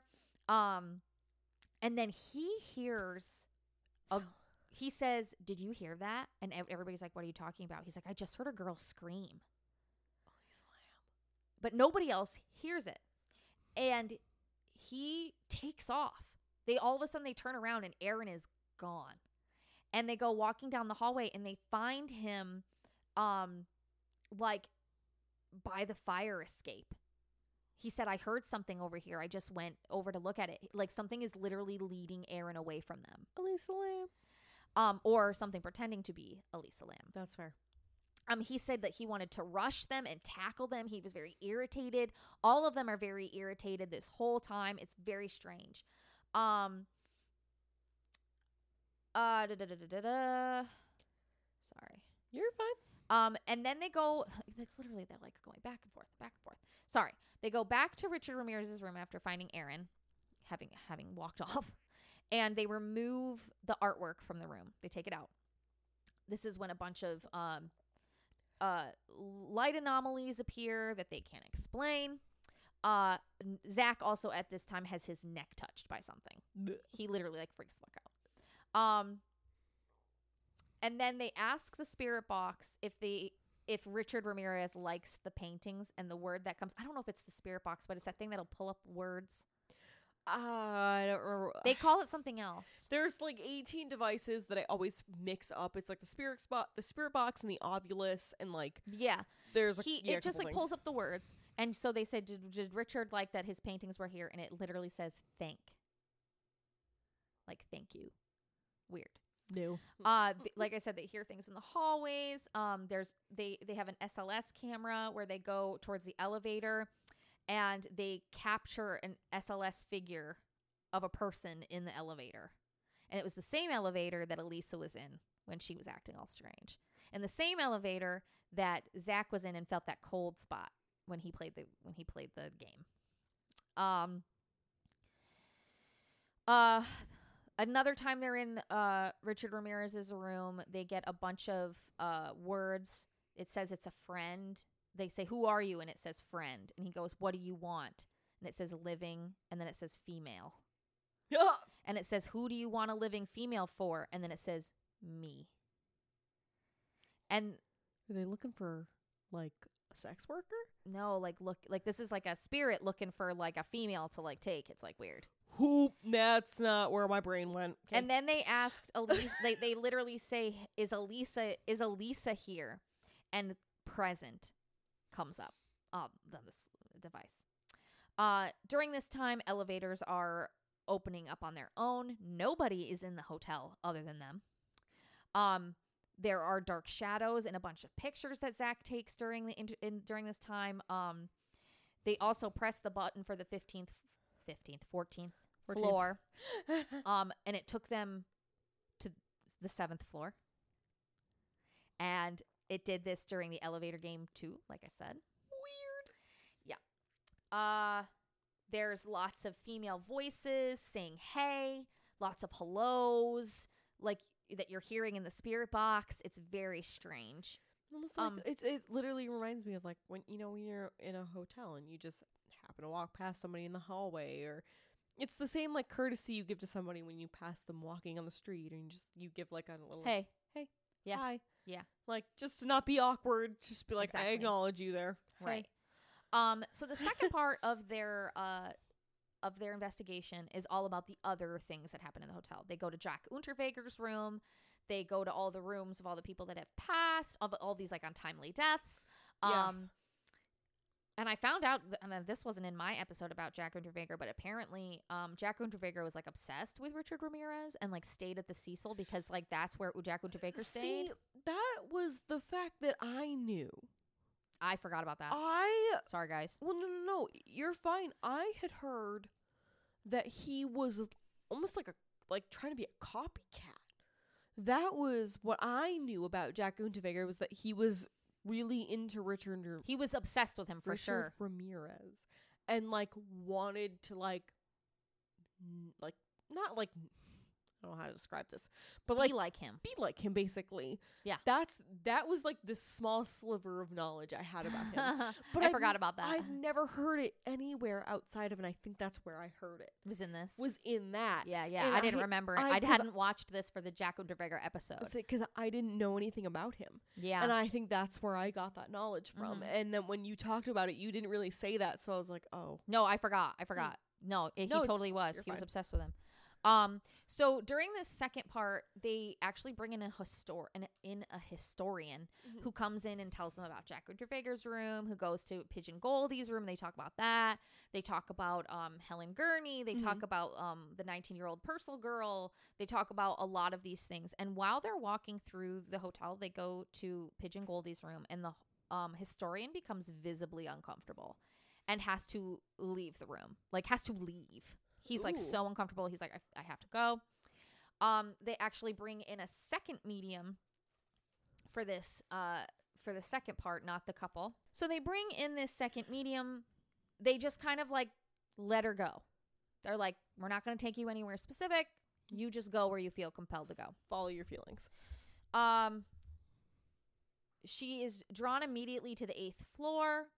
Not really sure why, but she said that there is some sort of entity that likes to keep people confused. She's like, I just feel confused. I feel so like disoriented. It just feels like there's something here that's trying to keep my mind like Boggled. confused. Yeah. Um and then she goes uh to the 14th floor and goes into room 1431 which was Roy Thompson's room, one of the untimely deaths. Mhm. Um and immediately she goes to the window and opens it and says I have to get out of here. I have to get out. I have to get out. I have to get out. And they're immediately like um get away from the fucking window. No, no, no. And they have an SLS camera on her and they see a figure hovering over top of her. oh my god. Um Bye. then she goes down to the 10th floor and goes to Pigeon Goldie's room and like literally is like I'm like I'm like protecting my private parts. She's like I'm protecting like my myself and like basically he's like what are you what are you feeling? She's just like I just feel violated. I feel violated. Pigeon Goldie was raped Yeah. and stabbed and attacked. So she's basically, if you believe it, feeling Pigeon Goldie's attack. oh. Um, they also she also at some point goes to the seventh floor and is drawn to room seven twelve, which was Jack Unterweger's room. Sorry, you just hit my microphone if you heard that. and they do a spirit box session in there and they ask who is with them and you hear a very audible Jack in the, the spirit box. What? which I mean, I don't know. I think a lot of this is like a spirit. If there is a spirit there, it's probably keeping all of the other spirits there. Like Yeah. Elisa and Richard, maybe not even Richard, but like Elisa and all the people who died untimely deaths and things like that. Um, I don't know how much I believe that Jack Unterweger is there. It's possible that there is a spirit there that is pretending to be these people That's so fair. that he can get close. That's close. a known demonic um, thing. then they all split up. One of them goes to the basement, one of them goes to the 10th floor, one of them goes to the 7th floor. I think Aaron is on the 10th floor or maybe he's on the 14th floor. I can't remember who's in the basement and the ten- and on the 10th floor and then the 7th floor is Zak. Um on the 10th floor, uh the guy that's there, he feels cold spots. He sets a Dodgers hat on Goldie's bed. Um he gets a bunch of light anomalies um like going down into the hat it's like weird um he also he also at one point says where's goldie and you just hear a giant bang and then his Puck 2 device says evil. It's like very weird. And then on the 14th floor, um, that's where Aaron is. Uh, he goes to Roy Thompson's room. When he gets to the room, the window is open, and they had closed it before they left. I remember that, and it was fucking freaky. He did a mirror experiment because apparently, like, ghosts can come through mirrors. So he faced two mirrors close to each other, so that like there would be like that, like that Mirrors are known mirror to, like, effect. It's like because you look into it, it like captures the soul. It's almost Yeah. like taking a picture. It's Yeah. Yeah. So they catch a mist coming out of the mirror at one point. Um he also hears a scream. Disembodied scream like you can hear it. Like Ugh. it, they catch it on their Ugh. shit. Um on the 7th floor, Zak and Aaron at some Aaron comes down at some point to to hang with Zak. They both hear disembodied scream. Um and something really really scary at one point the faucet in Jack's room inexplicably turns on by itself. Oh, I remember that, and I was freaked the fuck out. It turns on by itself and then he says, "Who's with me?" and the spirit box says, "I'm Jack." It's really hard for me to believe that Jack Unterweger's spirit is all the way in California when he died in I, uh, Austria. I mean, But okay, and a lot of, and to be honest, a lot of people died there. Who knows if there was not another Talking to Jack man- Unterweger. another man named Zach, or I'm sorry, Jack, like somebody else name with that name could have died there, near there, oh, and just happened to, you know, pick up what they're, and they just, you know, hear Jack, and they're like, "Oh, Jack Unterweger," and it's like, no, but there's like a million people in the world named Jack. Exactly. not It doesn't helpful. mean it's him. It And like if you keep saying, "Hi, is this Jack? Is this Jack?" like it's possible that a spirit named Jack is going to come forward and be like, "Yeah, I'm Jack." like, hey, yeah, and it's gonna be some random person. Um, there's also been reportedly a photograph taken of a ghost boy um out um in the fourth floor window. Mhm. Um, and there is also a TikToker named Peet Monzingo. Um, and his uh Montzingo, sorry, and his uh, handle is at Peet Montzingo. It's P E E T M O N T Z I N G E O or G O. Sorry, not G E O. Um, he lives across the street from the Cecil and has captured some really, really weird stuff. It looks like there's a woman trying to like fly, like fling herself out of one of the windows. He like literally called the police. Nobody is there. He has like a picture. It's weird. He's tried to send his drone in, and his drone like always is like malfunctioning right before it gets in and like falling. Yep. He it fell at one point. He was able to get it back by the construction workers, and then he does it again. It falls again, and it disappears. He doesn't know where it went. Um, so if you want to see those episodes, like I said, um, you can look him up on TikTok, Peet Montzingo. Videos. Um, what did I say? You said episodes. Oh, sorry. If you want to see okay. those TikToks, sorry. Wine. Um, but anyway, y'all, after an hour and forty minutes, that is. you were like, this is gonna be a short one. I- well, I thought. it's not. It was very good though. Uh, that is the weird, weird history of the Cecil Hotel. that is very weird. It's very odd. And it's closed now. Yeah, It we is a don't ho- know when it's gonna open back up. It's a hundred percent closed. don't go there. Yeah, like don't try to stay there. Don't try to like break in. if That's you illegal. Yeah, that's stupid. Don't do that. If you see any ads like, "Hey, it's really cheap. You can come stay here." It's not true. That's a bad ad. They're closed. Or they're trying to steal your credit card information. They are very much closed. They're probably going to rebrand again, which I don't blame them because, like I said, I feel like they're just gonna keep it the Cecil though, because apparently after Elisa died there, like people started flooding in wanting to see it. well, Like yeah, you, you. I mean, I feel like part of them should like lean into the spooky. Well, it's like- the spooky. I mean, if you watch, if you watch, you watched the Netflix documentary, and they talk highly about the fact that there, after Elisa's death, there was YouTubers and conspiracy theorists, all these people that flocked to the hotel to try Mhm. and stay there because they wanted to stay in her room, get a glimpse of where she spent her last moments, find the elevator where she had that, where there was the weird, you know, footage taken, and it was a lot of you know, they tried to prevent it for a while. I remember just They- they talked a lot about the fact that there was security guards walking around. that would walk around and Yep. so it was actually very hard a lot of those people that actually went to stay there and try and you know learn about elisa's case and follow her footsteps they really weren't even able to because security was so security high. was so high that they'd stop them it was like if you weren't in the hallway to either go in or out of the hotel or to the bathroom they sent you out of They, there they'd be like, "What are you doing here?" they'd be like, you know, where's your room? What are you doing here? Do you belong here? Show me your room card. Like everything. It was Yep. you were not they made it basically impossible to try and go in there and just experience it and investigate it in like a normal hotel, walk around it. And Honestly, if that were me, I would rebrand and lean into the spook. Because morbid tourism is a thing. it is. And it's becoming bigger and bigger. And really um, is. it's like staying at the Shining Hotel, uh the Stan the Stanley. Yeah, and it's well and it's at the point where everybody knows the Cecil Hotel was at this address. We all know that you tried to rebrand the Stay on Main.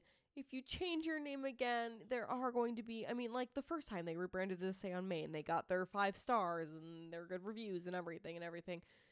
But at this point, I don't think they can avoid it anymore. No, they can't. I think not after Elisa, not after all of this. because at this point, the second they rebrand and open back up, it's going to be like, oh, Cecil Stay on Main rebranded to this now, and there's going to be a million articles about it.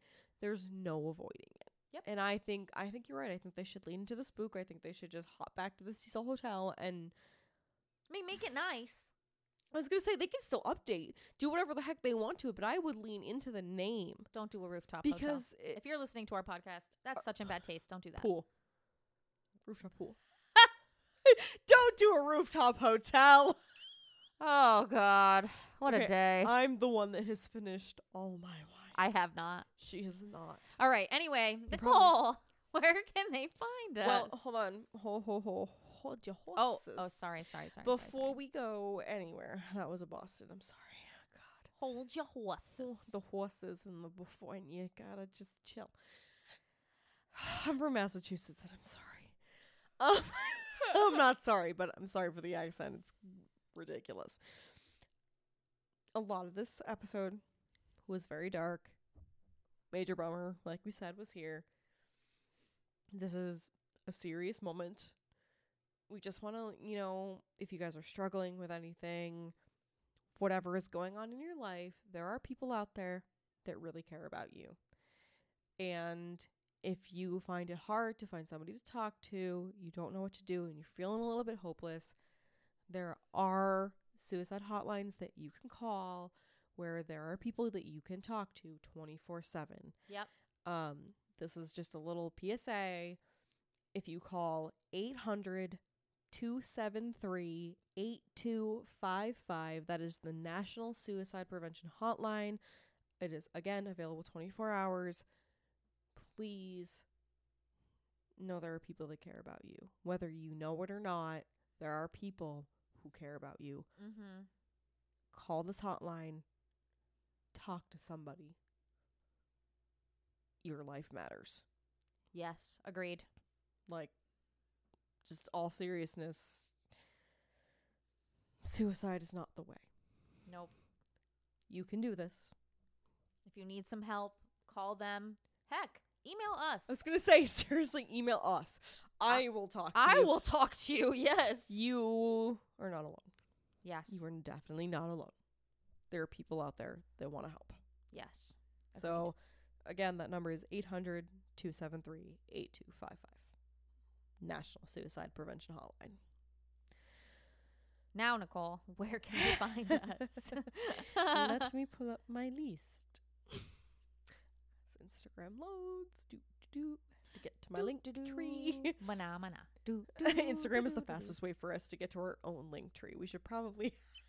well, we did have it on a piece of paper, and Tyler threw them away. But- poor Tyler. Well, we've updated since then anyway, so whatever. so, if you guys are looking to find us places, there's a lot of places. So, buckle up for this list. We are on Patreon, Patreon. which is patreon.com slash buzzkillerspodcast, which, if you do not know, Patreon is a subscription website, either for one or two dollars a month. We are cheap dates. You can subscribe to this website and you get all of this exclusive content. You'll get sometimes you'll get early episodes. We will drop them before our regular Sunday date. You'll get behind the scenes. You will get just you know our lives. We Yeah, will we- do we- like almost like a blog update. yeah. Yeah, yeah. Um, if you sign up for our two dollar tier, you'll get a handwritten letter plus some exclusive Buzzkiller stickers. Which are not available unless we give them to you physically or you get these cards. I was gonna say, and if you know us physically, that's a little weird unless you're our friends. Listen, I've had a lot of wine. I'm sorry if I don't. what does that mean? I don't know. Basically, Like me physically handing you a sticker. if you're not my friend and I physically hand you a sticker, you're a stalker, and I just want you to go away. No, I'm kidding. you might be a fan that just happens to be in the area. Listen, there's some wine in my system. I'm Sorry. Um, but Patreon, Patreon is fun. All of the money that you give us is going to go to bettering this podcast. Yes.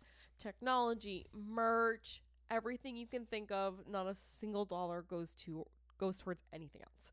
It's this- to make your listening experience better. what she said. um, and for social media, we are on Facebook, Instagram, and TikTok at Buzzkillers Podcast. At Buzzkillers Podcast. We are on Twitter at Buzzkillers Pod. Buzzkillers Pod. Um, if you head over to YouTube and click into that search bar, you can find us Buzzkillers colon a true crime podcast. Buzzkillers colon a true crime podcast. and while you're over there, please hit that freaking subscribe button. If we like and subscribe. if we hit enough subscribers, we will get our own URL. You will not have to try and search us through the depths of YouTube anymore. You can just like youtube.com backslash whatever. So hit that subscribe button. It Please means and thank you. means the world to us.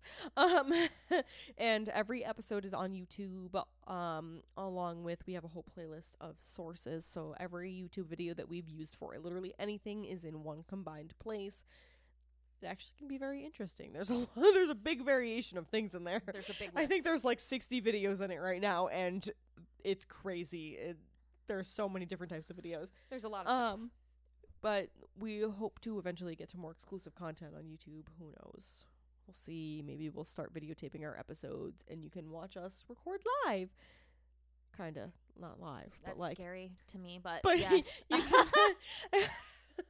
anyway, um, if you would like to listen to us, we are at Apple Podcasts, Spotify, Google Podcasts, Amazon Music slash Audible, iHeartRadio, Pandora, and our host Platypus Podbean. Podbean. And I know that there's a few other places that we have been like added to, and I think it's just places that Podbean is like, boop, we're putting you on here, but you don't really know. Oh well, thanks. I feel like we've gotten a few emails from random places that I've been like, what is that? yeah, exactly. And it's just like something that we've been added to, and it's like something, it's like a sub part of Google Oh, podcasts, and it will be like, oh, because you're on Google, you're here too, and I don't know that. And we'll get random emails, and I'm like, I didn't even know we were on that platform or that that was a thing. Exactly. You can So- also go to our website. Yes. We have our very own beautiful website, buzzkillerspodcast.com. Yeah. There's a lot of fun stuff on there. You can learn about a little bit about Macy and I. There are um, a few different pages. You can look at all the wines we've ever tried. I put up pictures of the bottles with descriptions. Nice. Um, Noise. or you can honestly, you can even listen to us on our website. There's a whole page dedicated to all of our episodes. Um, you can check out. Sorry, I just blanked on literally everything. You there's a link to our Instagram feed, so if you don't have Instagram, you can check out our Instagram through our website. Or if you'd like, you can hit up our contact page. And our contact page has a form. If you would like to fill out, you can shoot us a direct message, which will email straight to us. Tell us about your own personal stories. Please tell us your thoughts on episodes we've covered. Give us topics for either months or just episodes. Anything you want to hear, please tell us. We are so open to suggestions. We actually have a couple that some people sent us that we are working on, working in there. And Yeah, we're working on doing a maybe another listener's choice month soon. So Exactly. Um, and if you do not want to use the website, you can email us directly. It is buzzkillerspodcast at gmail.com. buzzkillerspodcast at gmail.com. Um, you know, guys, even if you don't want to send us suggestions and you just want to say a little hello, we welcome all emails, all Yes. communication. We will definitely be, you know, saying hi and shooting you some happy emojis because you like us. yeah. We're just happy. Ooh, I hit my microphone again. We're just happy you guys like us. you like us. You really like us.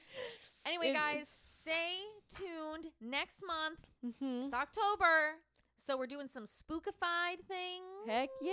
We're so excited. Cheers to our 50th episode. That's I today. can't believe it's been over a year. We hit episode 50. It's crazy. we have so many episodes. Technically, we have way more than 50, but with all the minis, but with I all think the we have over 60. yeah, with all the minis, we have way over. Which but, is just um, bizarre. But full episodes, we have 50 now, and we will be back at you. Sorry, I took a caffeine pill. it's a Friday. We've been working a long freaking week, guys. Okay, sorry. um, next month, Spook Spook is coming at you. We're so excited. November's going to be really fun. We've got some awesome stuff happening at the end of October. So if Yes. you're a Patreon, be on the lookout for that exclusive content. You're going to be getting updates from us from a very awesome place, and we're so excited to share it with you. We've been keeping Mhm. it uh, on the down low for a couple months now. Um, but yeah, what?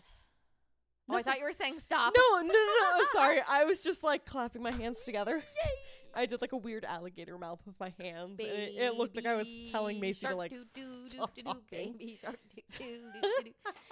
Anyway, we love you guys so much. Thank you for listening. Thank you for getting us to almost 8,000 downloads. We are tantalizingly close, like 50 away Oh my god, we're so close. from uh, 8,000 downloads. We none of this would be possible without all of you listening and continuing to send us your suggestions and your love. Um, and yeah, like I said, we'll be back at you next month with some some spookified content. Hell yeah. Okay, we love you. Bye. Bye.